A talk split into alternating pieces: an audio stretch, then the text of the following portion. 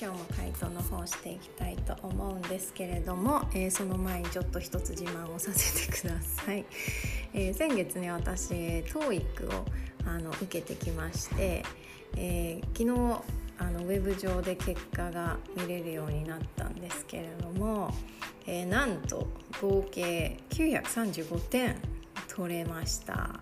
すごくないですか？これ受験者の上位 よんパーセント だそうなんですけれども、えめちゃめちゃ嬉しかったんです。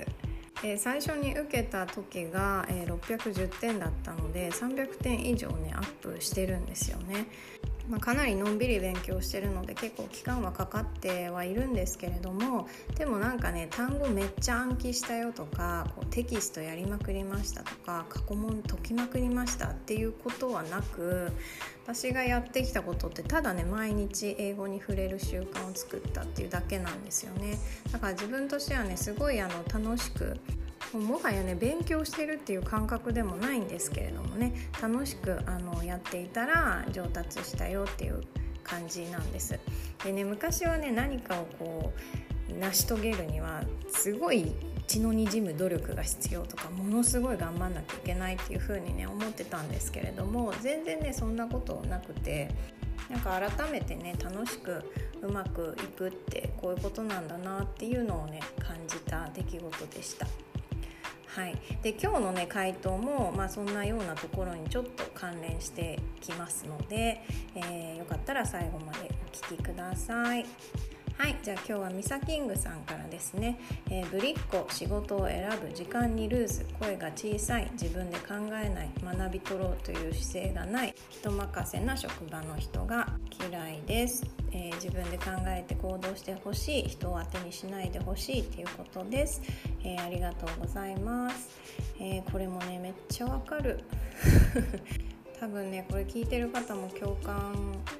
される方多いんじゃないかなっていうふうに思うんですけれども、えー、とまずねここにもねたくさんのマイルールっていうのが、えー、見えてきます。えー、例えばね、女を武器にしちゃいけない、媚びてはいけない、実力で勝負しなきゃいけない、ズルをしちゃいけない、嫌なことも我慢しなきゃいけない、責任を果たさなきゃいけない、えー、人に迷惑をかけてはいけない、人を頼ってはいけない、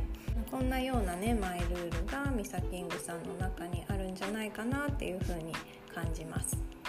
できっとねすごく真面目な方なんだと思うんですよね。勉強家で努力家、責任感もある方なんだと思うので、すごいねいろんなことを自分であの努力して乗り越えて成し遂げてきた方なんだろうなっていう風に感じました。まあ、その辺本人がねちゃんと自分を評価してるかどうかっていうのはちょっとわからないですけれども、あのとっても努力家な方なんだなっていう風に感じます。でここでねちょっと考えてみてもらいたいのが、もし今までその頑張ってきたこと、その頑張りを全てやめてしまったらどうなりそうですか？おそらくねミサキングさんは頑張ってないと認めてもらえないとか、頑張らないと自分には価値がない、なんかそんな風にね思ってるんじゃないかなっていうのをちょっと文をね読んでて感じました。だからこそすごい真面目に頑張ってきたんじゃないかなっていう風に思います。でそうやってね一人で頑張ってきた人って誰かに頼るっていうのがすごく苦手なんですよね。もっと人を頼ろうねとか、もっと頼ってねって言われたとしても、なんかどっから頼っていいのかわからないみたいなことないですかね。私もそうだったんですけれども、誰にも頼ることなく自分で頑張ってきた人って結局ね何でも自分でできるようになっちゃうんですよね。全部自分で、えー、どうやったら自分でできるかっていうのをずっと考えてきて生きてきたので、ある程度のことは自分でできちゃうんです。すごく器用なんですよね。だからこうちょっとしたことだったら自分で調べたら分かるしとか、このぐらいでお願いしちゃったら悪いなって、こうやろうと思えば自分でできるからやっちゃおうみたいな、そんな風にして結構ね人よりたくさんのことをこなせるんですよね。私も子供の頃から自分でやりなさいとか、自分で考えなさい、自分で調べなさいっていう風に言われて育ってきたので、すぐにね人に聞くなんてあのしちゃいけないと思ってたんですよ。ありえないと思ってたんです。自分で調べてやってみてどうしてもできないもの以外はもう自分でやらないといけないっていうふうに思ってました。逆に言うとすぐ人に聞くとか人に頼る、助けてもらうっていうのはできないやつって思われてしまいそうでできなかったんですよね。だものすごい深い部分でできない自分は愛されないっていうふうに思ってたんです。頑張ってないと認められない、頑張って人並みかそれ以上できていないと相手にされなくなっちゃうっていう不安といつも隣り合わせで生きてたんですよね。もうこれ完全に無意識で私は自覚はしてなかったんですけれども潜在意識でその不安をいつも持っていたのでもう頑張らないっていう選択肢が自分の中にはなかったんですよ。人を頼るっていうことができなかったしもう何でもねやっぱり自分でやってきたし仕事も率先してやったしねできないっていう自分を感じたらできるようになるために勉強もすごいいっぱいしたし本当ね真面目に一生懸命やってたんです。そんな私だったのでこの職場の人みたいに人を頼ってばっかすぐ聞く自分で考えないっていう感じで全然ね頑張ってる様子もないのになんかみんなに助けてもらってうまくやってる人を見るともう悔しくてしょうがなかったんですよ。いやもっと自分でやれよとかいやもっと勉強してこいよとか媚び売ってないで仕事できるようになれよとかなんでこんなんがうまくやれてんのみたいななんでみんなこの人の本性見えないのみたいな全然仕事できないんだよみたいなのを思ってね超イライラしてたんですよ。で、まあ、ミサキングさんがねこんな風にあの私ほど悪態をついてるかは知りない、知らないですけれどもきっとね同じような、えー、気持ちなんじゃないかなっていうのを感じたんですけどどうでしょうか。でね、もうこの方も連日お伝えしているようにミサキングさんを解放しに来てる人なんですね。もっともっと人に頼ってもいいしもっと助けてもらってもいいしもっと力抜いてもいいしもっと楽にうまくいっていいんだよっていうことを教えに来てくれているんですね。女を武器にしてもいいし媚びてもいいし実力で勝負しなくてもいいしズルをしてもいいし嫌なことなんて我慢しなくてもいいし責任は取らなくてもいいし人に迷惑をかけてもいいし人を頼ってもいいっていうことなんです。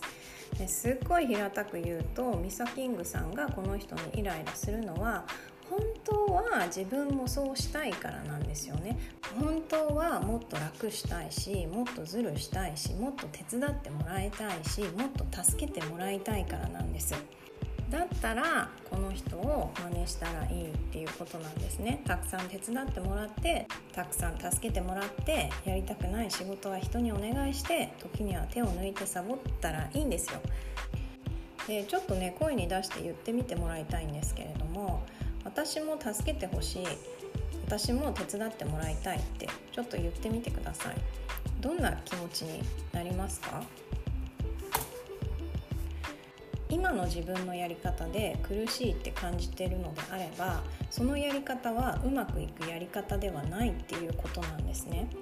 で多分ねこの職場の人ってこのミサキングさんがありえないって思うことをことごとくやっていてもなおねみんなに好かれてるんじゃないのかなっていうふうに思います。っ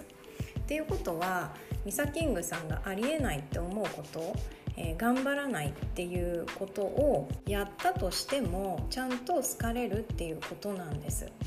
で実際ね私も、えー、頑張るっていうのをやめてたくさん人に、えー、頼るようにしてたくさん人に助けてもらうようにしたところ今までね一人で頑張ってた頃とは全く違うレベルでね結果が出るようになったんですよね。その人間関係とか家族関係とか身の回りのこともそうだしこの起業とかね今回のトーイックもそうなんですけれども人に頼りまくって助けてもらって引っ張り上げてもらって今の自分がいます。で以前に比べてすごく楽だしなんか平和だし楽しいんですよね。ものすごいねありがたいなっていう気持ちの中で一人ではできないところまで、えー、来れるようになったっていう感じなんです。で、一人でできることってたかが知れてるんですよね。で、人に助けてもらうっていうことはその人の力や知恵も、えー、借りれるっていうことなんで、その人の力とか知恵とかその人が持ってるものも自分の力に変えられるっていうことなんです。だから一人でやるよりももっともっとね、大きな結果が出せるようになるし、一人でやるよりも、えー、少ない労力でできるようになったりもします。ということで、職場の人のエッセンスを取り入れながら、頑張らないと価値のない自分っていうのではなくて、頑張らなくてもいるだけで喜ばれる自分っていうのをぜひね、感じてみてほしいなっていうふうに思います。ミサキングさんは、頑張るのをやめればやめるほど、えー、人を頼れば頼るほどみんなに助けてもらってうまくいっちゃう人です。なので、えー、そんな自分を感じるために、えー、少しずつ、えー、マイルール緩めていってみてください。はい、それではまた。